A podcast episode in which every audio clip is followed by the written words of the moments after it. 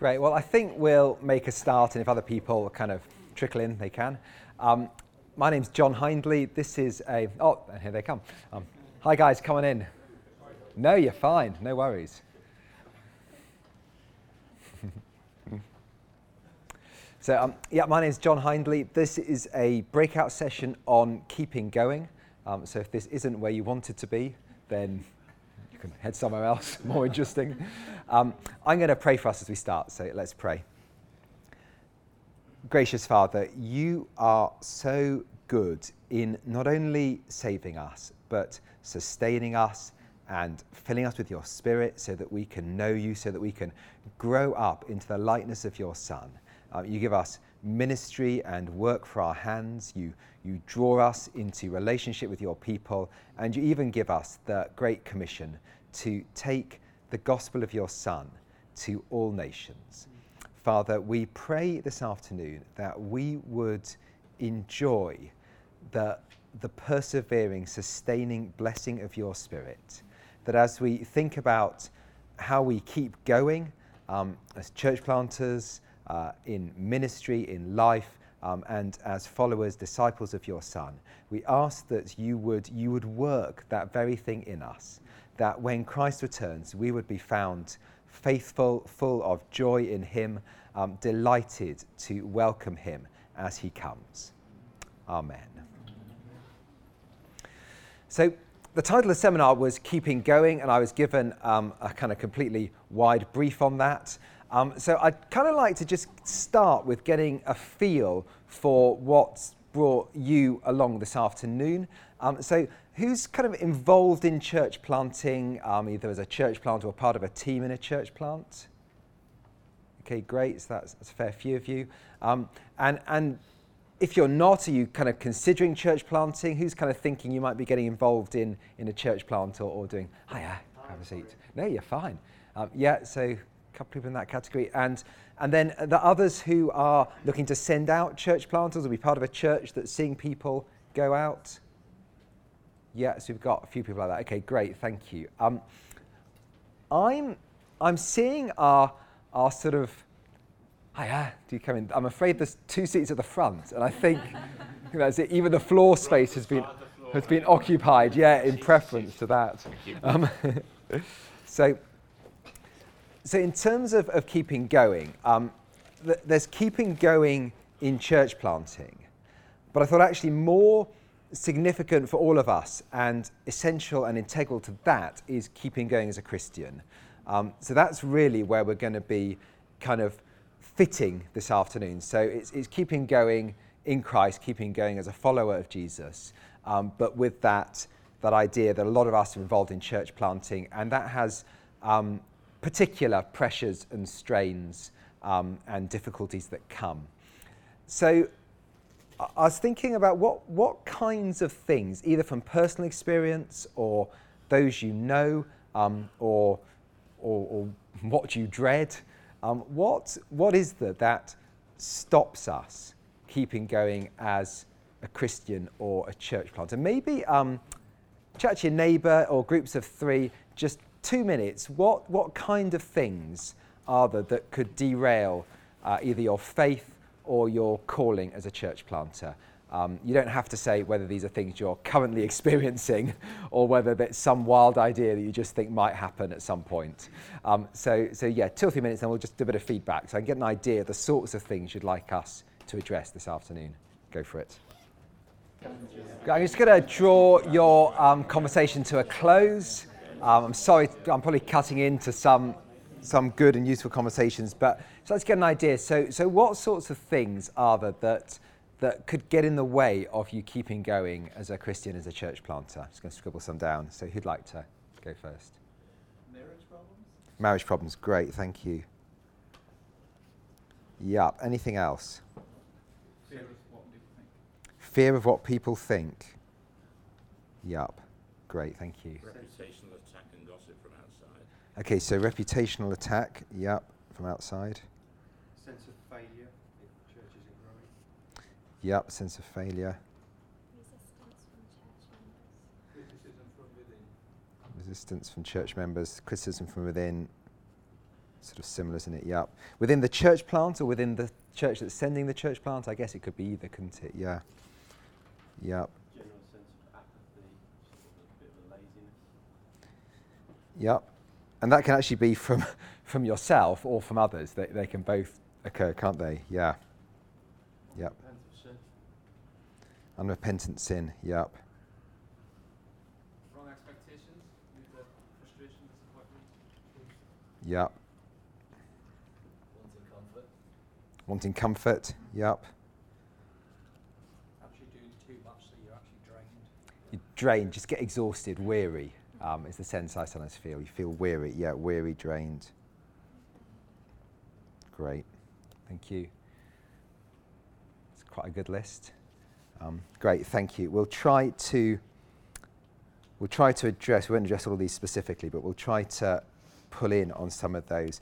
Um, I, when I was thinking about this, I was thinking about the, the struggles I'd had, and um, I'll give you a little bit of brief potted history. I've been involved in church planting for 10 years now. Um, planted a church in Manchester. A group of seven of us started a church that's now Grace Church Manchester. Um, and then five years ago, moved to Norfolk. A group of 12 of us started a church called uh, Broad Grace in North Norfolk. Um, and those two, those two experiences have been quite different. A lot of my struggles have come in the last five years. Um, so interestingly, I didn't. I just knew a lot more in my late 20s than I did in my mid 30s. Um, yeah, I knew everything then, and I, I've somehow forgotten it all, um, and nothing is as certain as it used to be. Um, maybe it'll change. Um, but, but I think as well, the church plant in Norfolk, uh, in Manchester, we just grew quickly. Um, I think it was a big city. There was a lack of, of gospel teaching churches, and a number of people moved into the city, uh, Christians who were looking for a church, and, and joined us. Um, so we started with a core team of seven, and we were up to about 20 by, we started in September by Christmas. So, so suddenly you've got a church that kind of feels like it makes sense as a church rather than as a slightly large family. Um, and and in Norfolk, it's just been a whole lot slower. We just didn't have that. Now, interestingly, I think kingdom growth has been about the same in the two when I look back. But it threw up all sorts of things in me. Um, a, lot of pride issues. That, you know, I'm a successful church planter. I'm a multiple church planter. Um, I'm one of the first members of Acts 29 Western Europe back then. It wasn't even Acts 29 Europe. And, and just this kind of thing of, what am I doing? I, the church in Manchester, I should just have stayed. Um, you know, then, then I'd matter, um, which, is, which is scary. So, so there's issues um, I sort of identified, that the numbers, a sense of preaching for your life every Sunday. Like if I don't do a good job, they won't stay. And then I'll be preaching to my wife next week. Um, and maybe she'll leave. Um, find a better church with a better preacher. Um, so a sort of sense of, you know, you've got to kind of, and that can become desperate. If someone turns up and you, you have a sort of desperate desire that they join the church. Um, we got to kind of, I remember going to one church one time, a small, struggling rural church, and we were there the first week. First thing someone said to us, they offered us a position in the church, on the church council, before they worked out whether we were Christians or what our names were. Um, and I, I, kind of get that, um, that, that now. Um, money has been a worry, um, whether I'll be paid, whether you know, the church, um, the church in Manchester uh, got out of the red a couple of years after I left. Um, our last elders meeting in Norfolk, our monthly deficit has reduced to £70 a month and and that's the most that's the first time we've been in a position where it looks like month on month I'll be paid for the last 10 years. Um, it's actually not been a massive worry, but for much of that, the first bit we didn't have any children. It's much easier when you don't have a family to support um, to not know where the money's coming from. Um, demands, pressure. There is so much to do, and at the beginning, you can feel like you're the only one doing it. Um, you can kind of feel like you're holding everything together with both hands, and and you just, you know, you're kind of desperately trying to sort out a, a, a, messy situation in someone's life and give them wisdom. You're trying to fold the notice sheet for Sunday. You're trying to sort out the songs. You've got an issue with the venue and it might not be available. And, and you just kind of, you're doing all this stuff. And, and then, then you think, I really ought to at some point pray and prepare a sermon. Um, or, or, you know, whatever it is. And, and there's that, that sense that it's, there's just so much to do. And that's not by any means um, limited to, to the lead planter. You know, if, you, if you're part of a, a core team in a church plant, there's just few people, you're committed, you're keen, but boy, is there a lot to do. And you don't want to see your pastor exhausted, so you want to be taking um, the load off his shoulders. And, and it can just feel like week on week, unpacking the kit, setting up the room, clearing up after the pub and wiping down the tables or whatever it is. I'm trying to sort out. I remember we used to, at one point, have um, children's group meeting in a bar. And you know, so you're kind of trying to make sure there's no broken glass on the floor before the children's group moves in. And that kind of thing, and it's different in different situations, but it, it can feel hard work. Um, you get messy pastoral situations, and you've not got maybe the, the resources, the wisdom in your church to, to pull around them. Um, we've had that, and I felt like I'm walking into situations where I just don't have a clue. And I just think, I just hope I don't make it worse. Um, and I've no idea how to make it better. Um, so you get, get that. You can feel let down and betrayed. Um, people who said that they, people who committed leave after a couple of months. Um, people you hoped would be an elder um, go back to the sending church because the kids' work was better. Um, people who, who said they'd give don't. People said they'd pray um, asked to be taken off the prayer letter list a few weeks later. And, and there's all sorts of ways you can feel let down and, and that it's, it's hard and that no one else is, is shouldering the load with you. Um, and, and then there's, there's suffering. Illness can come in, illness in your family, um, just the hard work of, of raising children um, and, and the tiredness that brings. Uh, there's all sorts of, of just normal life suffering that hits everyone. That when you're, you're busy and tired anyway, can sometimes feel like it's the straw that, that breaks the camel's back. Um, and and, and there's, there's others that, those are the ones I've experienced, there's others you've put in. Um, reputational attack, people outside. We actually, yeah, we had that in Manchester before the church was planted. We had quite a sustained attack from a, a, a discussion forum on a website um, criticising this new church um, and quoting various people who were quite in favour of what we were doing as being very negative towards what we were doing. Um, locally, which was, which was hard and caused us problems. Um, and, and then there's the sort of internal pressures. Those are all things that come from outside. And, and then there's the things that come from inside. Um, and, and I think these actually are, are more dangerous in some ways. Um, doubt you can, you can doubt. Uh, I've had three, three sort of types of doubt, I think, in the last few years as a church planter. Um, one, and my experience has been very brief. I doubted the truth of Christ. Um, Felicity says, my wife says, I really shouldn't mention this too much because for some people, um, godly people, this is an ongoing battle. For me, it was kind of like a three hour doubt um, because I, I, usually don't doubt Christ at all. You know, that he, I just, I think partly temperamentally, partly spiritual gift, um, I, I don't. But in His grace, He gave me an experience of what that was like. And I just lay in bed awake one night. It was a bit longer than three hours because it was through the night. I, I dropped off probably about three or four o'clock eventually. I think, I'm just not sure God's real. I think everything. And I just thought, if everything, it felt like everything had gone. Um, and I, I know I have godly friends who are elders in churches who battle that on a sort of weekly basis. I don't think it is a, a lack of faith in the Bible's understanding, but it was, it was horrible. Um, and and I, I did not enjoy it. Um, more common for me is, is self doubt. Um, so, so, doubting God's calling.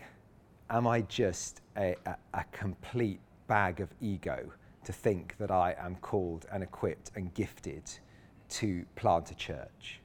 Um, and a couple of years back, we were really struggling to get any kind of momentum. It just felt like week on week, it was tiring and exhausting. Um, I felt weary and, and despondent. Um, and I, I just thought, I don't think I'm called to this. I think I've got it wrong. Um, I don't even know if I was called to it in Manchester, but I'm certainly not called to it in Norfolk. And I think I should probably jack it in. Uh, and, and just realized, well, Christ hasn't sent anyone else. When, when the line of people wanting to plant a church in Norfolk is long, I can get to the back. Um, but at the minute, the line is, is, is not very long. Um, and, and actually, if Christ doesn't send someone else, I'm not relieved my post. Um, that's the nature of calling when you are somewhere. Um, and, and that was helpful. And actually, I just thought, right, so, but the, the darker side of that was that it, it's Jeremiah's prayer you deceived me. You called me to a ministry I cannot do. You deceived me. And I, I, I read those sections because I felt that in my heart, that I doubted not the existence of the Lord, but the kindness of the Lord.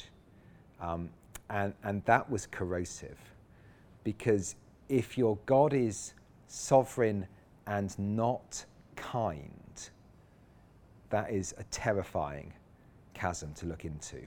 Didn't, I never doubted his sovereign rule over, over all things in that sense. I, I thought I might have got my calling wrong, but then I thought, well, maybe I am called. I'm just not equipped. And there's something going on. And, and, and that, was, that was very hard. Um, other, other internal issues, um, there's, there's the kind of temptations of the flesh um, lust, pornography, alcohol, gluttony, um, the sort of less vicious ones like hobbies, stamp collecting. Um, you know, and um, that wasn't a particular temptation of mine. but, but there are there are pastors whose delight at the weekend is connected with a football team on a Saturday afternoon, not preaching on a Sunday. You know, you, you can make um, hobbies are great. Uh, they're a great rest and, and a blessing from the Lord. They're a great uh, opportunity to share the gospel. They can become your delight. Um, you see that, don't you? And, and when, when Christ feels, oh, maybe he's not kind, well, what is? Maybe, maybe football is kinder. Uh, maybe racing cars are kinder. Maybe um, magazines and TV and you know you can find yourself like really caring um, what's going to happen in the next episode of whatever because actually it's easier to live vicariously through Game of Thrones or whatever it is than it is to to live in Christ's world. Um, fear of man, that's massive in all sorts of ways. Um, you just want someone to tell you you're good at what you do. Uh, I don't know if Steve Timmis preached on it um, couple of years back at this conference, not on it, but he mentioned it in a sermon. Um, C.S. Lewis's essay on the inner circle.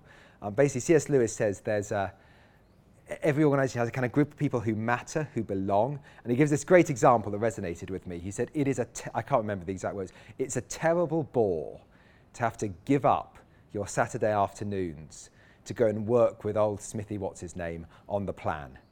But how much worse not to be asked when others are? And, and that sense of you want, and, and pride works in different ways. I remember talking about this with a friend of mine who basically said, Well, I know I'm amazing. And it's just weird when other people don't get it. Um, you know, there's weird people around. And, and pride can work like that. You, you see that, don't you? People who just know they are the Lord's gift to the church. Um, here I am, Lord. Send moi. Um, and, and there's that, that sense of, for me, it doesn't work like that. I want people to tell me I matter, that I'm part of the club, that I am a good preacher, that I'm a good church planter, that I'm a good pastor, that I'm a good husband, that I'm a good father, that I'm a good friend. I want people to affirm me. And, and partly we are built like that, made like that. We're, we're made to find who we are in the loving affirmation of a father um, who, who adopts us as his children. Um, we, are, we are drawn into the family of the Trinity, and, and that is the circle we are included in. But it's so easy to look for that outside. I want the other elders to pat me on the back after I've preached. I, I want to be I, I want to be asked to do a breakout session at a conference. I, I want to be respected. I want people who I respect to tell me that I matter and that I'm one of them. And, and, and that is a really um, nasty sin. And, and that, that sort of fear of men, it, it comes in different ways, um, but it's, it's there. And that is quite closely connected with uh, putting who you are in the success of your church plant. And you know, if you've been in Acts 29 circles any time, we talk about this quite a lot because it is a common, it's common to pastors, but it's more dangerous to church planters because if you're a pastor, you can always blame the last guy. Um, you know, ah, oh, you, you, get it, you know, how's, how's your church going, brother? Well, you know, I'm really encouraged because um, when, I, when I came to the, the church, there were 80 of us, and now there's 50. Um, there, there was a lot of dead wood that needed to be got rid of. The last guy, he'd preached what their itching ears wanted to hear, and the gospel is, is um, dividing the, the wheat from the tares.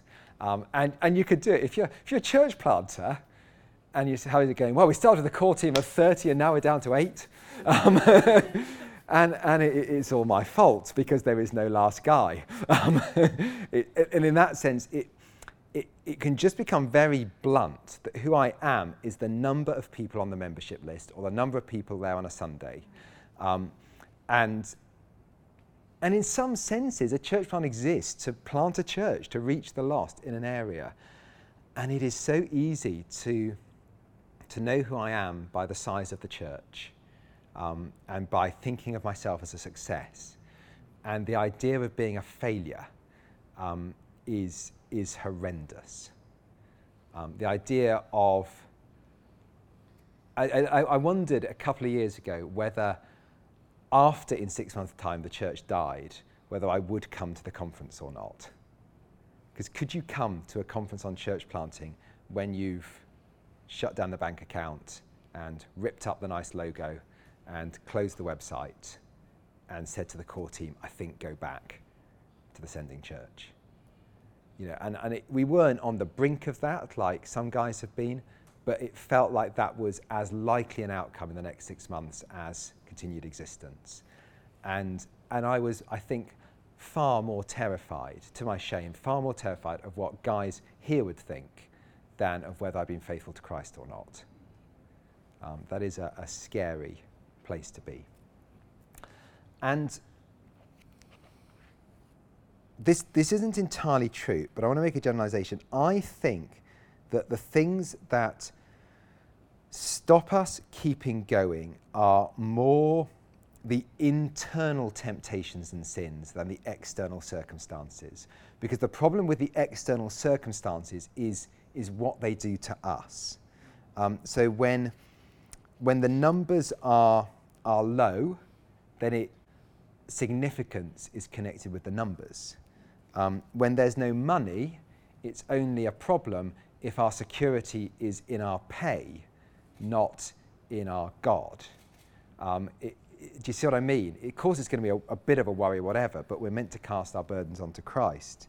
Um, if we are weary because of the demands and pressures from outside, well, Christ does not demand we do them all. You know, come to me, you who are weary and heavy laden, and I will give you rest. Take my yoke. My, my yoke is easy and my burden is light. If we are feeling that we are, have too many demands on us, more than we can meet, then we are putting demands on ourselves that Christ is not. And, and we, we serve the church for his sake. We are servants of the church because Christ is our master, not the church. So if we're, if we're doing what, if it's the church putting the demands on us, that's still our sin to take them because, because the church isn't our boss. We serve the church, but Christ is our master. And he will not ask of us more than, than is a, a blessing for us to do. So either our attitude is wrong or we're doing too much. We're doing stuff he doesn't want us to do. Um, and And I think that is a, a massive problem because what we're trying to do is we're trying to build our own kingdom. We're not trying to let him build his.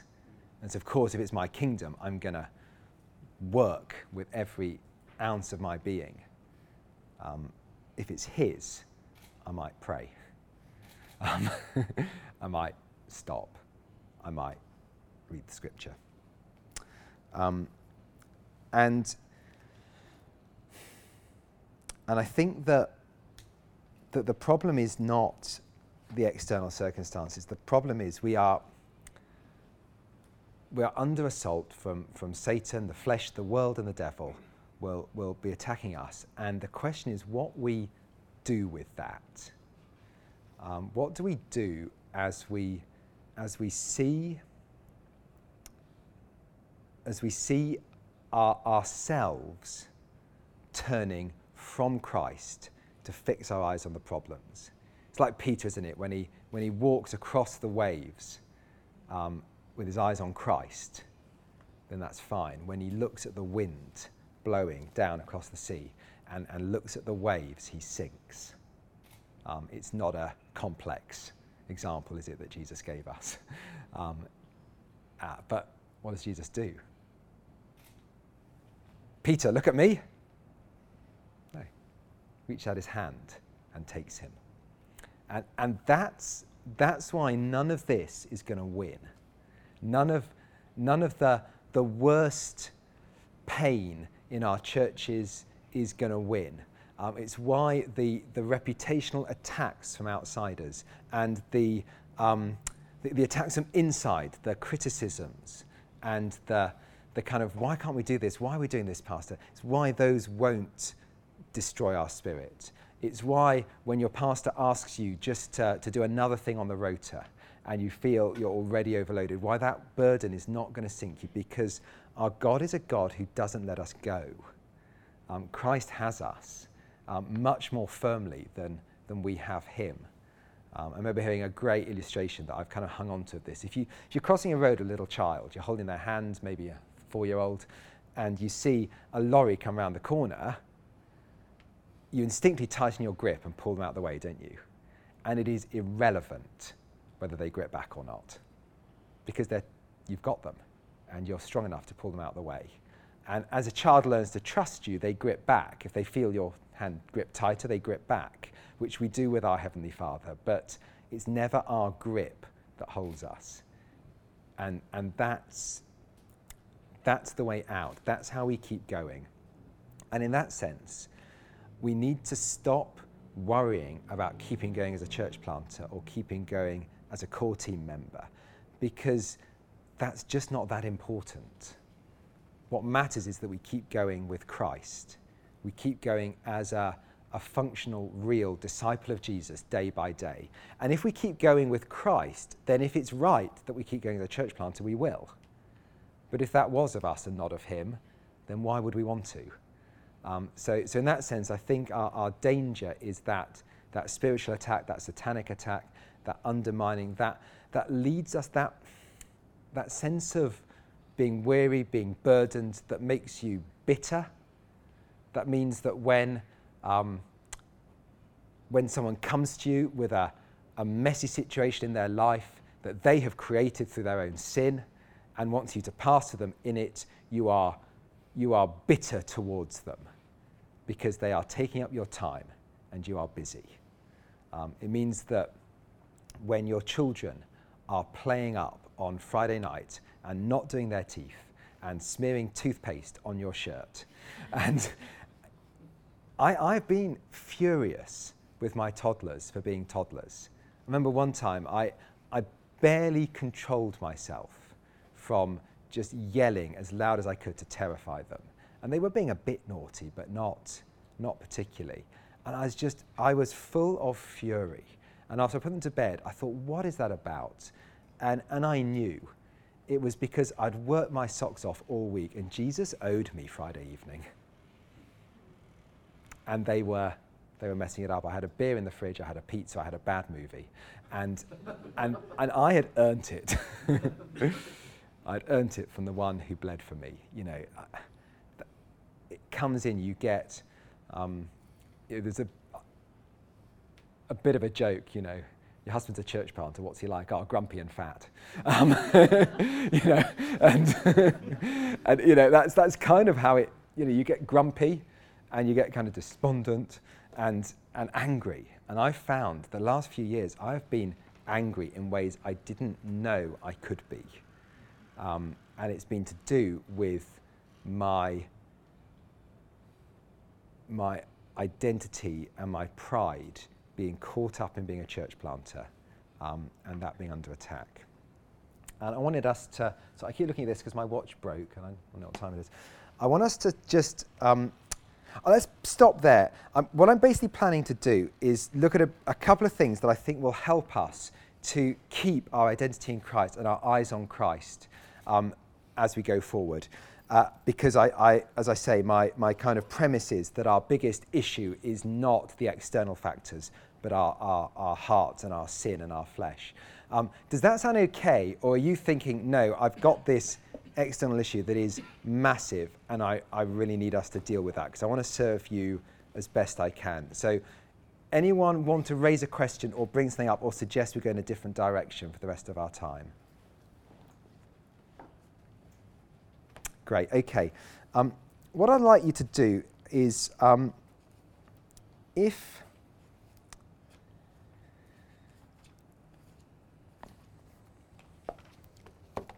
if you are in, let's see, how many rows have we got? One, two, three, four.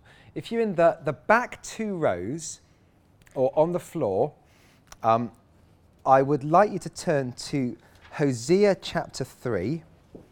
Um, you might want to read the first bit of Hosea 1 to give you context. So the back two rows and on the floor, you're in Hosea chapter 3. Uh, look at Hosea chapter 1 for context.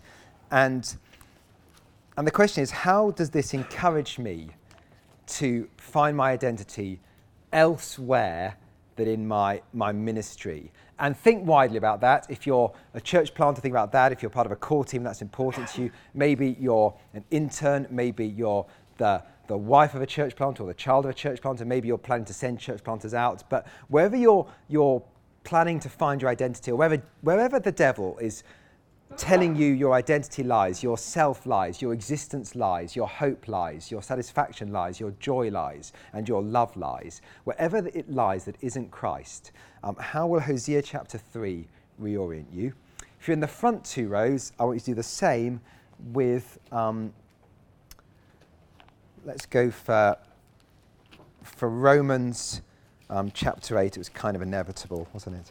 Um, Romans chapter 8, uh, verses 12 through to 17.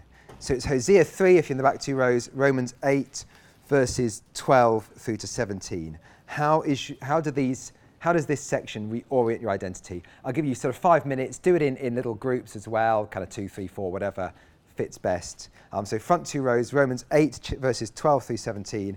Back two rows and floor, Hosea chapter 3. Great, go for it.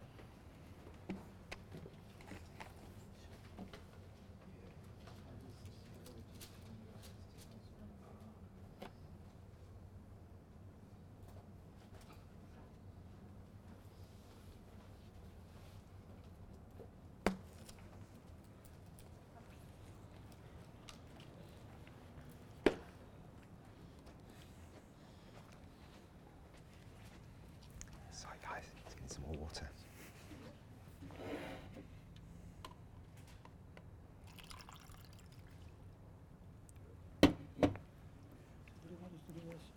Sorry?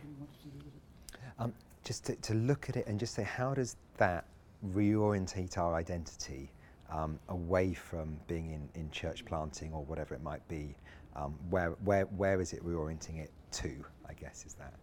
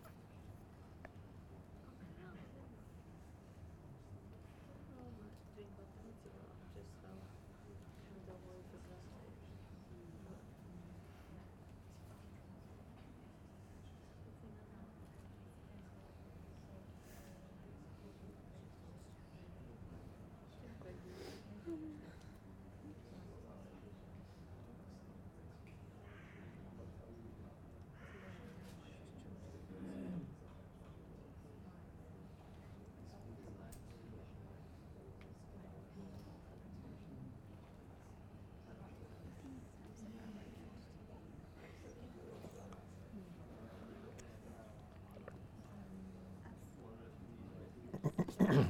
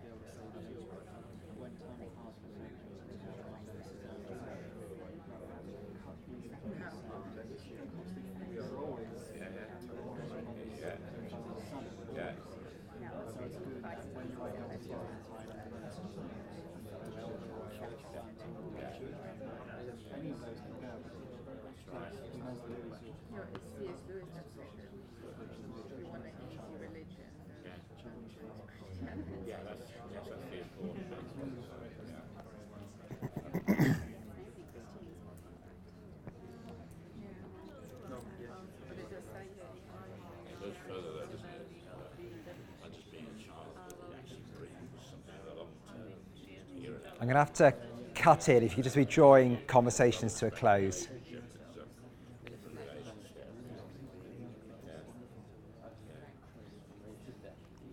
I'm sorry, you never get enough time in these to have proper discussion, do you? You just kind of get started. And if you're there, you're probably thinking, why does he just let us finish? This is much better than what he's saying. Um, I'll just read Hosea 3. Um, the context is that Hosea, the prophet of the Lord, has, under the Lord's command, married an unfaithful wife, Gomer. Um, so, Hosea chapter 3. And the Lord said to me, Go again, love a woman who is loved by another man and is an adulteress, even as the Lord loves the children of Israel, though they turn to other gods and love cakes of raisins. So I bought her for 15 shekels of silver and a homer and a lethech of barley. And I said to her, You must dwell as mine for many days. You shall not play the whore or belong to another man. So will I also be to you. For the children of Israel shall dwell many days without king or prince, without sacrifice or pillar, without ephod or household gods. Afterwards, the children of Israel shall return and seek the Lord their God and David their king. And they shall come in fear to the Lord and to his goodness in the latter days. So, if you were sitting towards the back, how does that reorient our identity? just talking about like the the the, the sacred raisin cake is a is just a laughable image, you know. in a way it's the same as sort of the picture in Isaiah 44, just like half with a useful word and the other half on you know, carved into nine. Like it's just like Yeah. it is it is a, a pathetic image of something that can do nothing for us, does not love us back, does not love us back, has no power, and yet that is where I daily throw myself. you know. Yeah. Um, so I think it's just yeah, it's again a reality check. It isn't it? Yeah. Successful church plant does not love you and can do nothing for you. You know, it, the church plant in Norfolk is not going to die for you or scoop you up when you're broken. Like it, it can Yeah. do nothing for Yeah. you, um, and can do nothing for me, whatever I'm pursuing. So. Great, thank you. Yeah, it is. It is just that they turn to other gods and love the raisin cakes, you love the retweets, love you know. You're there so to build your identity on. I was retweeted by, Yeah. you know, yeah, yeah. And and what's the alternative? Where else can you find your identity? If it's not going to be the cakes of raisins, where where does Hosea say? Turn back to the Lord for the, the idolatry and the adultery parallel there. Yeah, yeah, In the same way that Israel, or God loves Israel, encouraging us to turn back. I thought that was really interesting what you said earlier, that when you talked about that our hearts were created that way, and the Heavenly Father who says, good job, well done, son. Mm. So it's, I've always kind of traced back idolatry to the, to the fall, just a simple attachment of our heart, seeking after significance and importance on our own terms. I, I don't think I've gone back to creation. This, Mm. Yeah, it's a displacement in that sense, I think, isn't it? Yeah. So, so we are made to be loved, but we seek it elsewhere, um, and it never satisfies. A cake of raisins. So we see the Lord saying, "Come back to me as Father." Yeah, yeah, and and this idea that and what what does this do to our our churches as well? Because it's a terrible thing to make our our church a cake of raisins, but but what is it? What does this passage say our church actually is?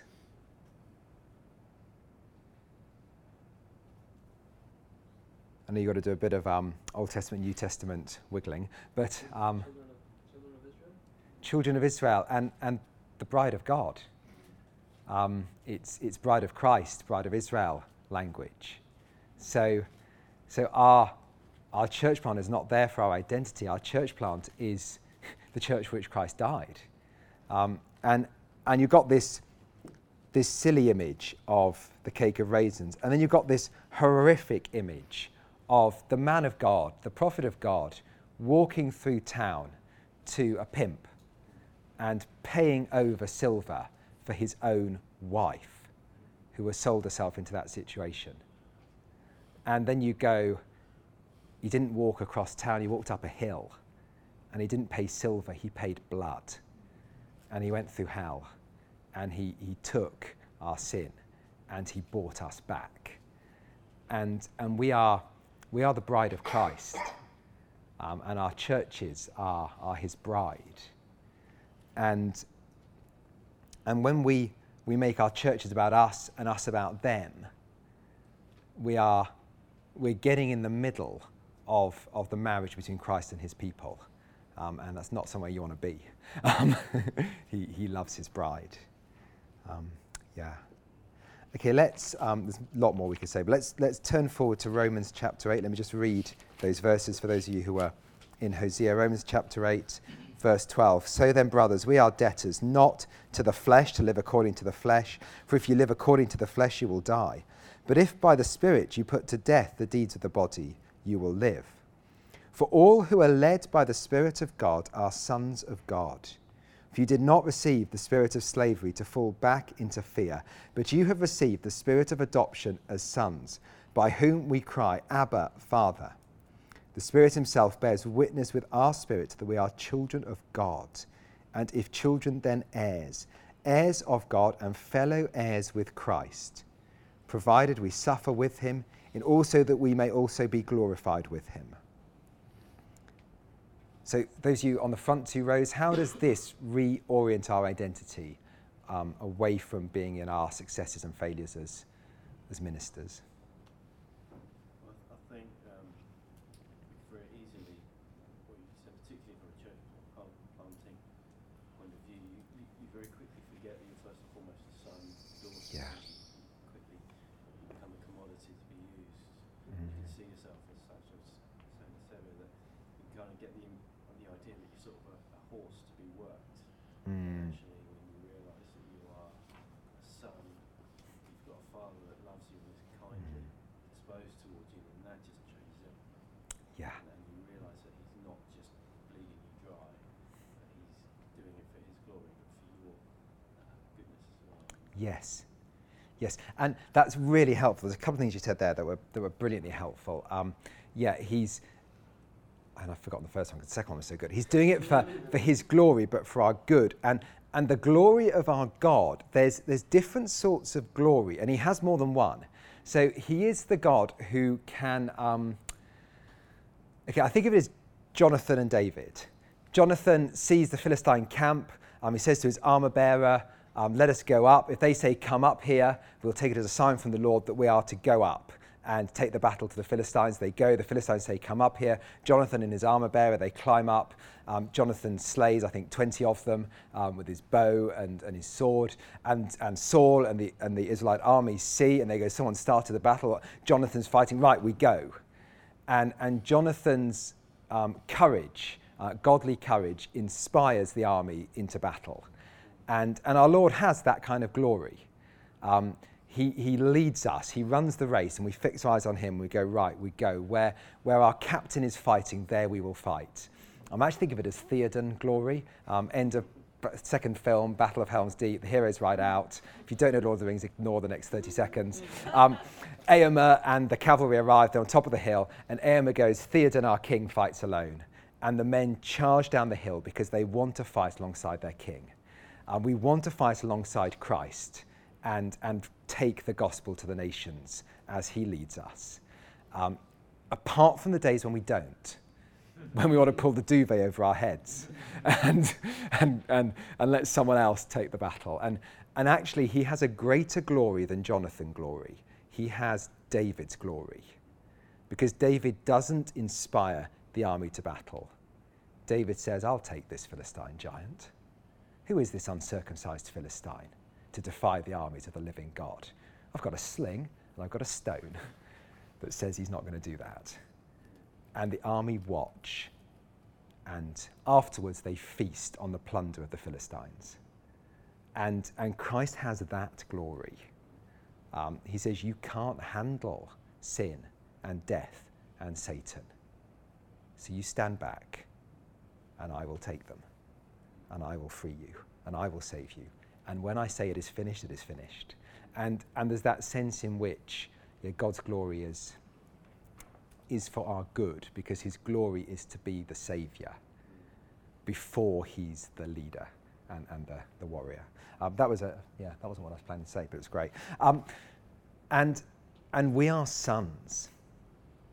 That was the other thing he said. We are, we are sons, and our God, and we, we end up thinking of him as our boss. And we need to earn his favor. We need to earn his rewards. We need to earn his blessing. If I work hard enough, he'll give me a big church, and everyone will say I'm a great church planter. And, and I will enjoy that sacred raisin cake for the five minutes that it tastes good. And, and he is not our boss, or he is our father before he is our boss. It's, it's the mistake that the two brothers made in Luke 15. They both thought their dad wanted their service. Um, they made different mistakes as well. One involved more parties than the other. But they both thought their dad wanted their service. Um, I will go back and I will ask my father to make him like one of my hard men. Father, I have sinned against heaven and before you. I'm no longer worthy to be called your son. And it was at that point the father cut him off. And it's like he says, You don't get to make that call. I am not your boss, I am your father. Bring the robe. And we know which son gets the multicolored robe, don't we? Bring the robe. It's the robe for the favored son. Bring the ring. Bring the sandals for his feet. You don't get to decide whether you should be my employee. You are my son. My son who was dead is alive. Come, let us feast and be glad. That, that's. Now, I'm sure the next day, when the father said, Son, I'm going up to harvest the north field, the son would have strapped on his boots and picked up his sickle. But it's very different to work for your father than for your boss. Um, and, and we are sons. And I think that these verses in Romans, if, if they were not written in the Bible, they would seem blasphemous because of the connection Paul makes. Because he says, All who are led by the Spirit of God are sons of God. And, and he later says, children. Um, verse 16, the Spirit Himself bears witness with our spirit that we are children of God. And if children, so it's not that he's using sons here to mean children, he's using it deliberately. And of course, he doesn't mean anything about men or women. His point is what he, what he, what he means in, implicitly um, back in verse 14. He says explicitly in verse 17. And if children, then heirs, heirs of God and fellow heirs with Christ. So the nature of our adoption as children of God is to be adopted as sons like Jesus. There is not a there's not a difference in the love the Father has for us with the love he has for Jesus. Now, Christ is the eternal Son, but he is no more loved than we are. When when God the Father looks down at me now, at you now, he has the same love as when he looks sideways at the one seated at his right hand. That would be blasphemy if Paul hadn't written it inspired by the Spirit, wouldn't it? That, that we are that loved. And and we, we need to work out ways of remembering this. Because if we remember this, then, then we are heirs of God and fellow heirs with Christ, provided we suffer with him in order that we may also be glorified with him. We see how Jesus deals with ministry failures and how he uses suffering to bless. And it is extreme and it is incredible. Um, I, I, was asked to preach on this a few years ago as a just sort of one off text for Christian Union, and it's been under my skin ever since. Um, and I'm almost scared of its implications. Um, so, the backstory to this, um, John chapter 21, is that Peter has denied Christ three times. So, Peter, the most uh, loyal, the closest of Christ's disciples, his closest friend, has, despite saying that he would die with Jesus, has three times denied that he even knows him. Um, and, and it happened back in chapter, um, he promised it in chapter 13. If you want to check it out, he, he, did it in chapter 18. Um, so, chapter 18, verse 15. Simon Peter followed Jesus. This is John chapter 18, sorry. Simon Peter followed Jesus, and so did another disciple. Since that disciple was known to the high priest, he entered with Jesus into the courtyard of the high priest. But Peter stood outside at the door. So the other disciple, who was known to the high priest, went out and spoke to the servant girl who kept watch at the door and brought Peter in. The servant girl at the door said to Peter, You're not one of these man's disciples, are you? He said, I'm not. Now, the servants and officers had made a charcoal fire because it was cold, and they were standing and warming themselves. Peter also was with them, standing and warming himself. Um, just cut forward to verse 25. Now, Simon Peter was standing and warming himself. So they said to him, You also are not one of his disciples, are you? He denied it and said, I am not. One of the servants of the high priest, a relative of the man whose ear Peter had cut off, asked, Did I not see you in the garden with him? Peter again denied it, and at once a rooster crowed. And we get to chapter 21. Peter has seen Christ risen from the dead. Chapter 21. After this, Jesus revealed himself again to the disciples by the Sea of Tiberias, and he revealed himself in this way. Simon Peter, Thomas called the twin, Nathanael of Cana in Galilee, the sons of Zebedee, and two others of his disciples were together. Simon Peter said to them, I'm going fishing. They said to him, We will go with you. They went out and got into the boat, but that night they caught nothing. Peter knows he has disqualified himself from ministry. On the eve of Christ's crucifixion, the, the central point of the Bible, the central point of history, the central point of eternity, Peter denied three times that he knew Jesus. And he knows that he has disqualified himself. He's going back to fishing. He knows Christ, and I imagine he's, he's looking forward to a life of, of pulling an oar and hauling in nets, knowing that he is forgiven and that one day he will see his friend again. And, and the others, I mean, they ran as well. They, they know they're in the same position. James and John, the sons of Zebedee, they get in their boat. Um, I think Nathaniel at this point is thinking, flip, how am I going to make a living? I was a student um, and I've blown that. No rabbi's going to have me now. Um, maybe if I work hard today, Peter will take me on as a deckhand. Um, you know, you can see the kind of thought process. We're going with you. Um, Nathaniel going, what, what, this is slimy, Peter. This is a fish, Nathaniel. Um,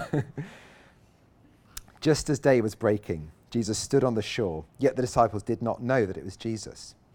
Jesus said to them, Children, do you have any fish? They answered him, No. He said to them, Cast the net on the right side of the boat, and you will find some. So they cast it, and now they were not able to haul it in because of the quantity of fish. The disciple whom Jesus loved therefore said to Peter, It is the Lord. When Simon Peter heard that it was the Lord, he put on his outer garment, for he was stripped for work, and threw himself into the sea. The other disciples came in the boat, dragging the net full of fish, for they were not far from the land, about a hundred yards off. This is a, an exact repeat of the miracle Jesus performed when he called the fishermen to, to be his apostles and to be fishers of men. And John gets it we're being recommissioned. He, he still wants us. After all we did, after sleeping in the garden, after running from the cross, he, he wants us to fish for men again. And Peter, I, I take it he just doesn't know what to do. And he throws himself into the sea. He is just so ashamed and cut. And he's going to see his friends reinstated as he slopes off somewhere. But that is not Christ's plan. When they got out on land, they saw a charcoal fire in place. Um, you probably picked it up in chapter 18. There is one other mention of a charcoal fire in John's Gospel. Peter denied Jesus by a charcoal fire, and Jesus has laid a charcoal fire on the, the seashore. And and Peter gets it. Jesus said to them, Bring some of the fish. He says to them, Bring some of the fish that you have caught. So Simon Peter went aboard and hauled the net ashore, full of large fish, 153 of them. And although there were so many, the net was not torn. Jesus said to them, Come and have breakfast. Now, none of the disciples dared ask him, Who are you? They knew it was the Lord. Jesus came and took the bread and gave it to them, and so with the fish. This is now the third time that Jesus was revealed to the disciples after he was raised from the dead. Peter gets it. Jesus hasn't forgotten. The charcoal fire is for him. He is going to fish for men as well. So when Jesus says, bring some of the fish, Peter does. And, and you can't imagine his heart beginning to open up again as he realizes that Christ will still trust him with the mission to the world that even after everything he's done, the forgiveness of Christ is, is so deep and so total that Peter will, will have the ministry he desired, will preach the gospel and see people saved, that Christ has not given up on him. And I guess, well, we don't need to guess, verse 20 tells us that the thought in his mind was, well, I wonder who leads now. Peter turned and saw the disciple whom Jesus loved following them, the one who also had leaned back against him during the supper and had said, Lord, who is it that is going to betray you? When Peter saw him, he said to Jesus, Lord, what about this man? Um, presumably, John's the next obvious candidate. Peter's blown it. It's going to be James or John, but John's the one Peter was, Jesus was particularly close to. Um, it's Peter, James, and John. They're the three closest. Interesting, isn't it? The first to die the leader, and the last to die were the three that Jesus poured his particular time and love into. James needed a particular closeness to the Lord because he had to die first. Peter needed it to lead, John needed it to die last. Um, but we've skipped ahead because we don't know Peter's going to lead. Um, that, that was Peter's question. Well, who leads now? Because I never believed I could be an apostle again. I, I surely can't be the head of the church anymore. Verse 15. When they had finished breakfast, Jesus said to Simon Peter, Simon, son of John, do you love me more than these? I take it he means these fishing things. What's it going to be, Simon? You fisherman or you apostle? What's it going to be? He said to him, Yes, Lord, you know that I love you. He said to him, Feed my lambs. He said to him a second time, Simon, son of John, do you love me? He said to him, Yes, Lord, you know that I love you. He said to him, Tend my sheep. He said to him the third time, Simon, son of John, do you love me? Peter was grieved because he said to him the third time, Do you love me? He said to him, Lord, you know everything. You know that I love you. Jesus said to him, Feed my sheep. Peter was grieved, but he, he had to be grieved. He needed to know that when Jesus reinstated him as the head of the church, Jesus did so fully conscious of Peter's denials. He needed Peter to know that he felt the pain and the sin of each I do not know him, so that Peter would never doubt that Jesus had really meant to reinstate him. Jesus asks three times because Peter denied three times. And, and it hurt Peter to remember that. But the Lord only wounds to bind up. He wanted to bind love into those wounds, to, to show Peter that he knew what Peter had done. He felt what Peter had done, and his love for Peter was unchanged. And his forgiveness was so total that Peter would lead the church, that John would not preach to the crowd on the day of Pentecost. Because nothing had changed. That is the forgiveness of God. And we need to know this, whether it's our sin like Peter's whether it's simply the, the grinding down of life. We, we have a God whose forgiveness goes that far.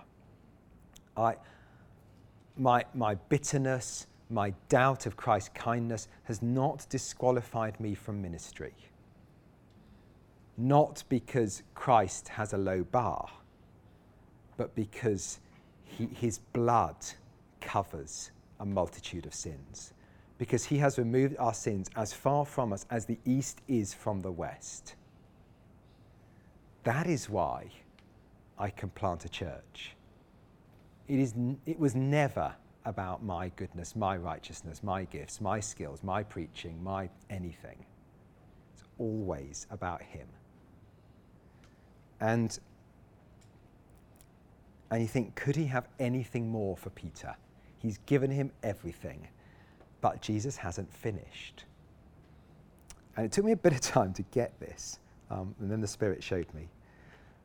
Verse 18 Truly, truly, I say to you, when you were young, you used to dress yourself and walk wherever you wanted. But when you are old, you will stretch out your hands, and another will dress you and carry you where you do not want to go. This he said to show by what kind of death he was to glorify God. And after saying this, he said to him, Follow me. Now, it's not the best way to motivate a slightly discouraged preacher, is it? Uh, Peter, feed my sheep, tend my sheep, feed my lambs, they will crucify you. But Jesus is giving Peter the desire of his heart. Lord, even if I should die for you, I will not deny you. He's saying to Peter, I will make you the man you longed to be, but were not. It's not that I will trust you with, with the beatings and the, the shoutings and the mobs, and, but, but I've learned that I can't trust you with, with dying for me. It's okay, Peter, I won't test you that far again.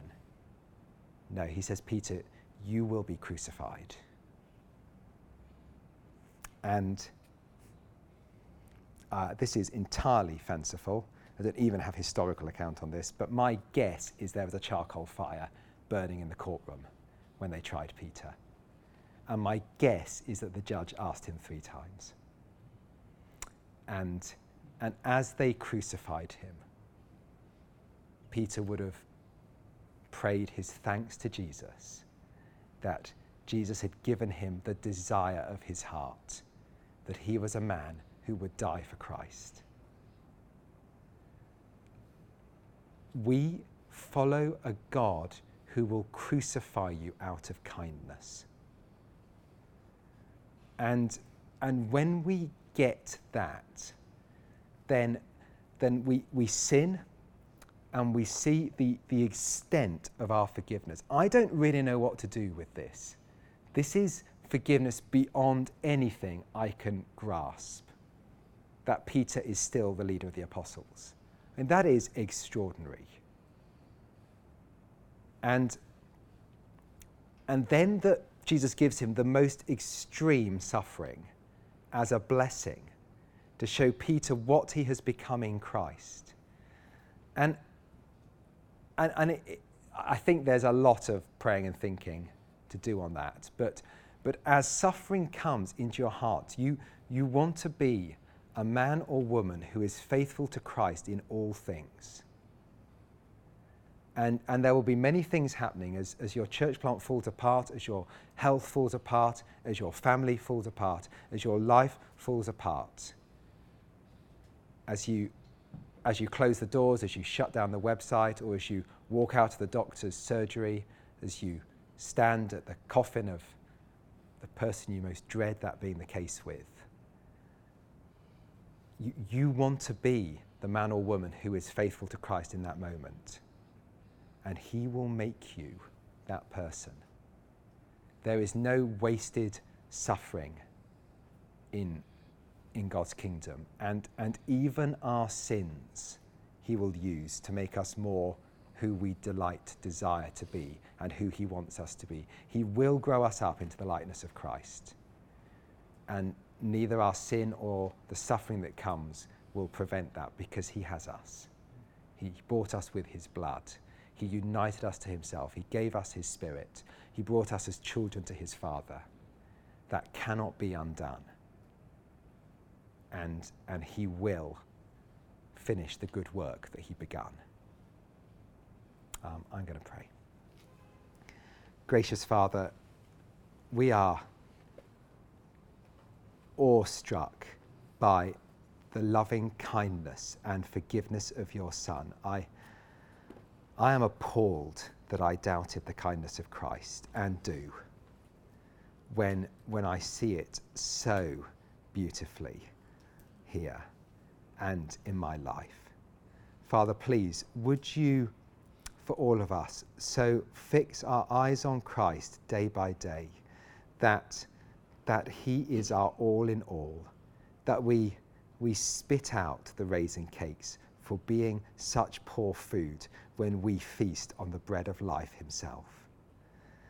And, and that our, our hearts are, are tuned to long for his appearing and his coming in glory, when we will fall at his feet and, and delight in his smile.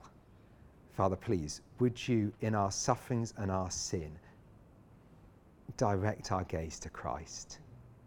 May He take hold of us as we sink and draw us to Himself once again. And we pray this with such confidence because we know what He is like, because He's like you. Thank you, Father. Amen.